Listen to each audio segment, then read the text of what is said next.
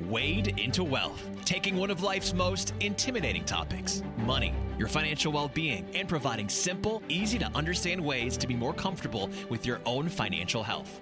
This is Wade into Wealth, brought to you by the Wade Group at Brighton Securities. Happy spring! The clocks are ahead, days getting longer, the weather's warmer. Some days. No snow today. We were No? supposed to have snow. Nothing. Although the day's not done yet. No. There's a there's a comment in there I'd make about meteorologists being wrong, but the reality is it's not an easy job. I, No. In my TV days, I lived with a meteorologist when I was in Virginia. It's, it's an inexact science. They are doing their best, so I was I was actually thrilled that uh, I was really hoping they would be wrong. I was happy to wake up and not Yeah, see no, snow on the ground. It was great. So, uh, all good signs, especially here in Rochester, New York. We're hopefully putting another winter behind us. March is in the books. That means the first quarter of 2021 is now in the past. Thanks for being with us. I'm Chuck Wade. Lucky to have my brother Ethan here, business partner, brother, as I'd said, uh, former wrestling opponent in our parents' living room, That's right. growing up in the thriving metropolis of Batavia, New York. It's a great city. Our goal with this podcast is twofold. We use this as a method of communicating with our clients, many of whom we know listen, and we appreciate that, but also as a way to share knowledge, information, and perspective with anyone else who's interested in improving their own financial wellness. So this week, the first quarter of 2021 is closed, it's wrapped up. We're going to recap the first part of this year, which we discuss in our quarterly newsletter, and we're going to talk about that in a little greater detail. And that's something we've been sending out for a couple years now to clients as a way of catching up on what's happened, um, both in the past quarter, also with updates that we feel are timely or things to be of note. We'll go through those towards the end. Uh, but let's start this very generic question What happened in the first quarter of 2021? Well, there's been a rotation. Um, and, and you probably have noticed that if you if you pay attention to the stock market on a somewhat regular basis, in that in 2020, for a variety of reasons, mostly related to the pandemic, is that technology stocks really, really about five or six of them drove the Yeah. market significantly higher. And when you look at the three indexes, you have the Dow Jones Industrial Average, which is 30 companies. Yep. You have the S&P 500, which is the 500 largest publicly traded companies in the United States, and then you have the Nasdaq, which is made up primarily of technology companies. Right. S&P 500 was up 14.5%. Nasdaq was up 40%. Really drove uh, that really drove just about everything last year. Yes, and those five or six companies, as you mentioned, the acronym of FanMag, uh, Facebook, Amazon, Netflix, Microsoft, Apple, and Google. Although Google's name of their company in the stock world is Alphabet. So it should be Uh, fan like that. yes, yes, perfect. That one's Uh, free. Yeah, but this year we've seen almost a complete reversal and the opposite of that. Uh, last year, Nasdaq was the top performer by far. S and P 500 was uh, the middle performer, and the Dow was was the the lowest of the three. This year, direct opposite. The Dow Jones Industrial Average has been the top performer so far in the first three months of 2021, up a little more than seven and a half percent followed by the S&P 500 up a little more than five and a half rounding it out with the NASDAQ that tech technology heavy index which is up less than 3% the energy sector the worst in 2020 has been the best in 2021 and this is a, a prime example of why you want to have a diversified investment portfolio. You know we say that the tree no tree grows to the sky there are always ups and downs and and transitions and it highlights the importance that just because something worked out last year doesn't mean that it has to continue this year and you shouldn't have all your eggs in one basket No, and and it is quite different if you look historically through the course of time. It is very different often what investments do well, what sectors do well. And so right now we've seen a real rotation. One thing that is typically consistent, quality wins. Absolutely. And and so in this case, consumer goods have done fairly well this year. Boring investments have held up very very well. And by boring what we're referencing are not not investments that are going to return 30 or 40% in a year. They're really things that you probably don't even think of. Yeah, and oftentimes you won't hear about them on CNBC that much. No, you don't, and that's the whole point of it. Yep. That's the whole point of it. So, um, in in when in doubt, own quality investments. Don't own crap. And that's best proven over time because uh, last year was a really good example that those quality investments uh, didn't give you nearly as much performance as the high flying technology companies did. But now we're into 2021. Things are a little different, at least as they stand today. Yeah. And with a $1.9 trillion stimulus package that was recently passed, now that we are into 2021, that was something that uh, you know it was it had been discussed the parties in congress uh, were going back and forth on it but it's here it is a massive stimulus package and that's also something that when you look at stock market performance that has been a driver especially on the positive side of the markets doing well Well, in the first quarter and it comes back to clarity. Coming into the beginning of the year, we didn't know what the Senate was going to look like, who was going to retain control of that. The Georgia runoffs were won by the Democratic senators, which gave the Democrats marginal control in both chambers of the House, uh, which also led to the passing of President Biden's relief package without any Republican support sending more funds to people through uh, economic impact payments, uh, providing more money for vaccine distributions to keep getting the shots in more people's arms, and many other areas, uh, as well as aid to business owners and, and individuals. Uh, a lot of Americans started receiving direct payments past couple months, $1,400 to each individual. These began getting phased out uh, for those making or earning more than $75,000 per year.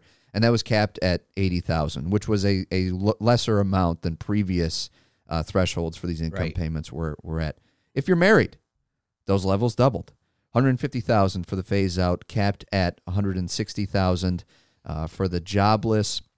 $300 per week in aid has been extended into September. I believe it's September 6th, but don't quote me on that as it as Yeah. it stands today. i think you're Uh, correct And then the child tax credits for kids uh, under 17 uh, has been increased $600 uh, per child as well for this year. Yeah, and with the stimulus check, we spent a whole episode on this. So ep- that's episode 13. You can go back a couple episodes. Uh, some things to consider when spending your stimulus check. We say check. Most people don't receive a check anymore. That came for many in the form of a direct deposit. Um, for others, in the form of an economic impact card, a debit card that was received in the mail. Some people did get a check, and I've had this come up. I've heard, you know, had this come up in discussions with clients where for one thing or another, their stimulus payment has not been made to them. You can also handle that through the filing of your tax return. Mm-hmm. In that, if you haven't received it or there's an old address that the IRS has on file for you, something that has prevented you from receiving these funds, you can handle it through your tax return, which at this point is probably a lot easier than trying to get a hold of someone at the IRS. Yeah. I mean, we joke about the DMV, Yeah. the, the IRS is probably is, is exponentially more difficult to get someone on the phone that can that can help you. So um, now moving to a different topic off my soapbox. Um, You know, before we, we continue with that, one quick note is that if you were eligible for that economic impact payment and you didn't receive it, it's an important note to make on your tax return because an economic impact payment, a stimulus payment, is simply an advance payment of a tax credit that you receive. So if you did not receive it, note uh, make sure you tell your tax preparer right. you'd get that if assuming you were eligible that would come back to you in your tax return the filing of your tax return Yeah. So let's uh, talk about one other driver or, or result of the stimulus package. And this is something that if you, well, if you've been, if you've bought a home recently or if you have money at the bank that is Yeah. in a savings account, yes you're somewhat familiar with this. That's interest rates. Yep. As a direct result of the stimulus package, we did see a rise in interest rates. Right. Now, next week, we're going to dedicate a whole episode to interest rates, how they work, how you're impacted by them. So we'll get to that. But that was something that also, again, all of these little uh, pieces of the puzzle have an impact on how the markets do in reaction to something like the largest stimulus package in the history of our existence. Right. And we mentioned that interest rates rose, and they rose actually rose fairly significantly. So, uh, in the investment world, one thing that is often noted is the 10 year treasury yield. Yep. And that's jargon. What that means is if you lend money to the United States government for a time period of 10 years, they will pay you that stated rate of interest. And that tends to be a measure of most of, or all other interest rates in the the investment world. Think of it like this: when someone says interest rates, that is general generally what is being referred to. Correct. Is the ten-year Treasury bill. Everything else takes its cue. Yep. From that. Yeah, and it started or finished 2020 at 0.9%. So you you go take a loan. You you essentially lend money to the federal government. Yep. Which is the gold standard for Yep. places to lend money to. Yep. Ten years, For 10 years, guaranteed. 0.9%. Ooh, Less than 1%. percent. that is rough. When you factor in inflation, Yeah. You're uh, you're uh, that's a losing proposition. You actually are losing money in that case Yeah. because of the the erosion of purchasing power over Correct. that period of time.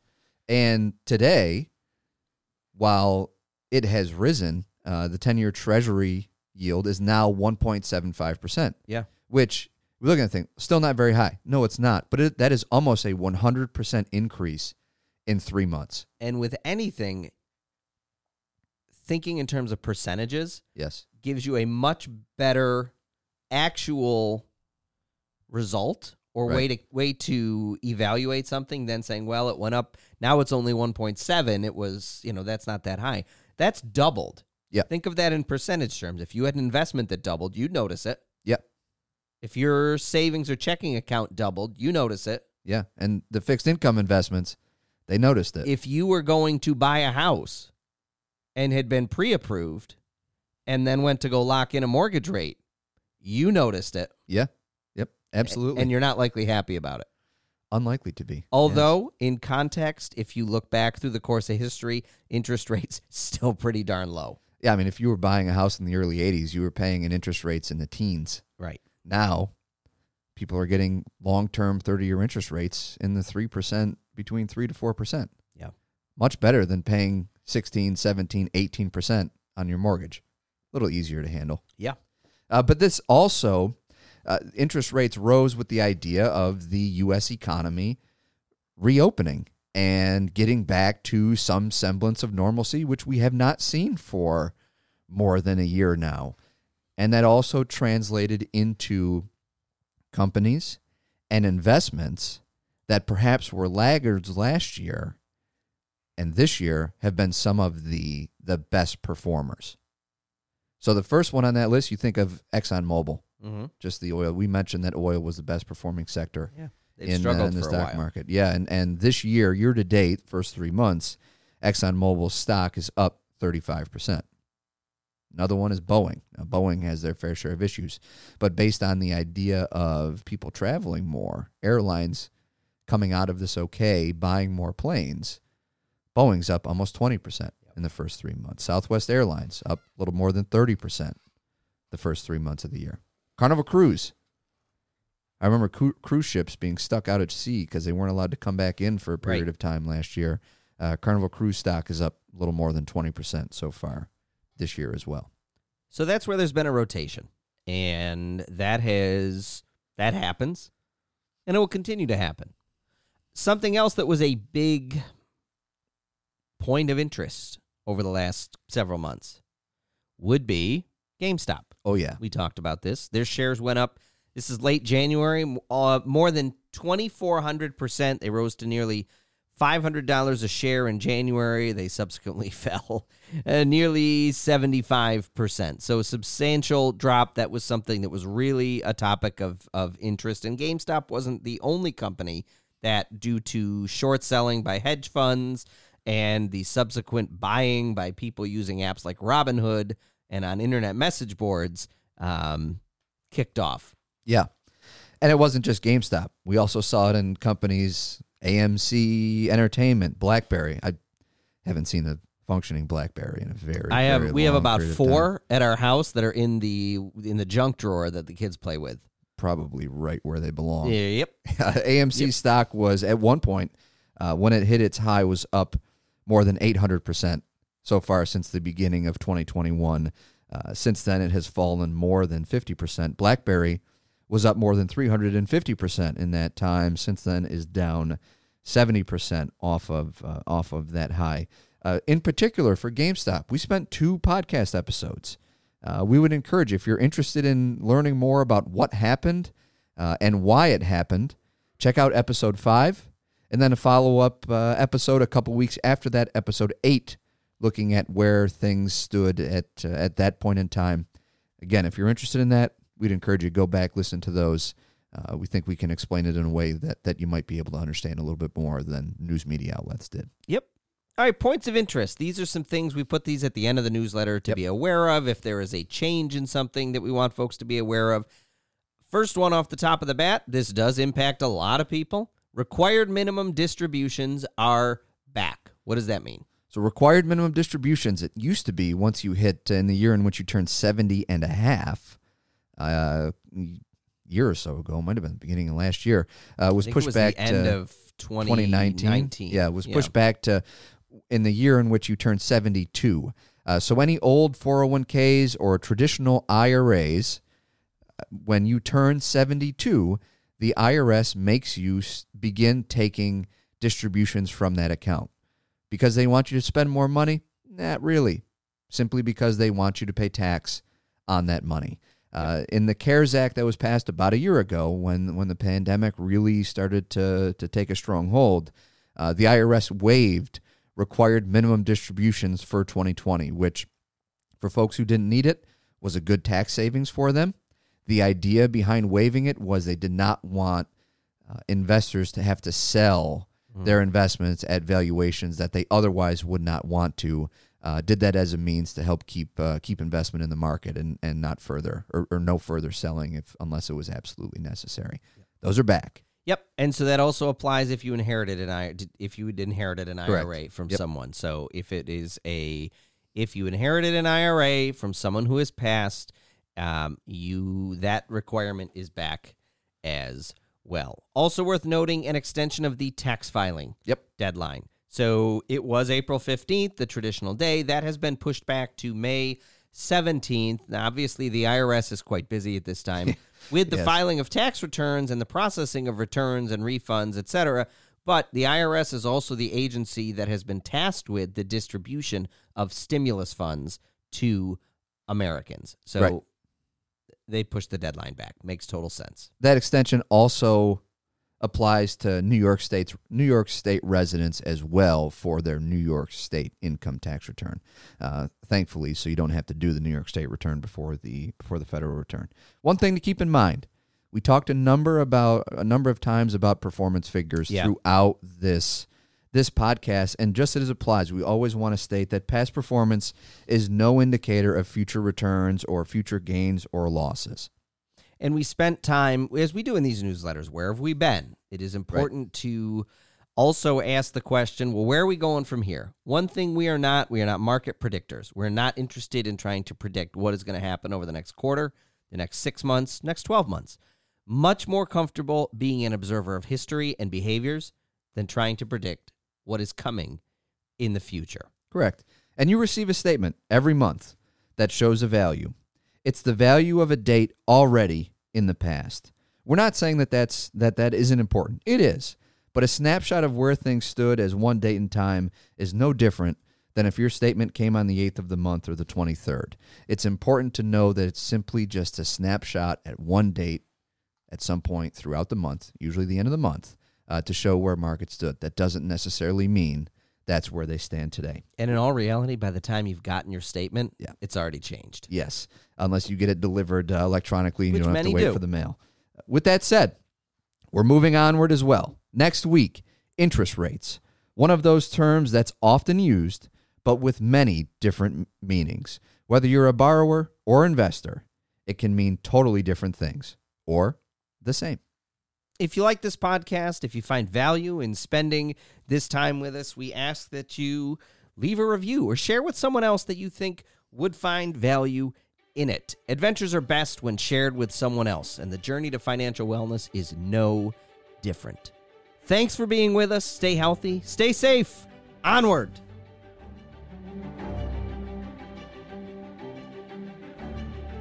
Contact the Wade Group at Wade Group at BrightonSecurities.com or find them on Facebook or Twitter at The Wade Group. Thanks for listening to Wade into Wealth, brought to you by The Wade Group at Brighton Securities.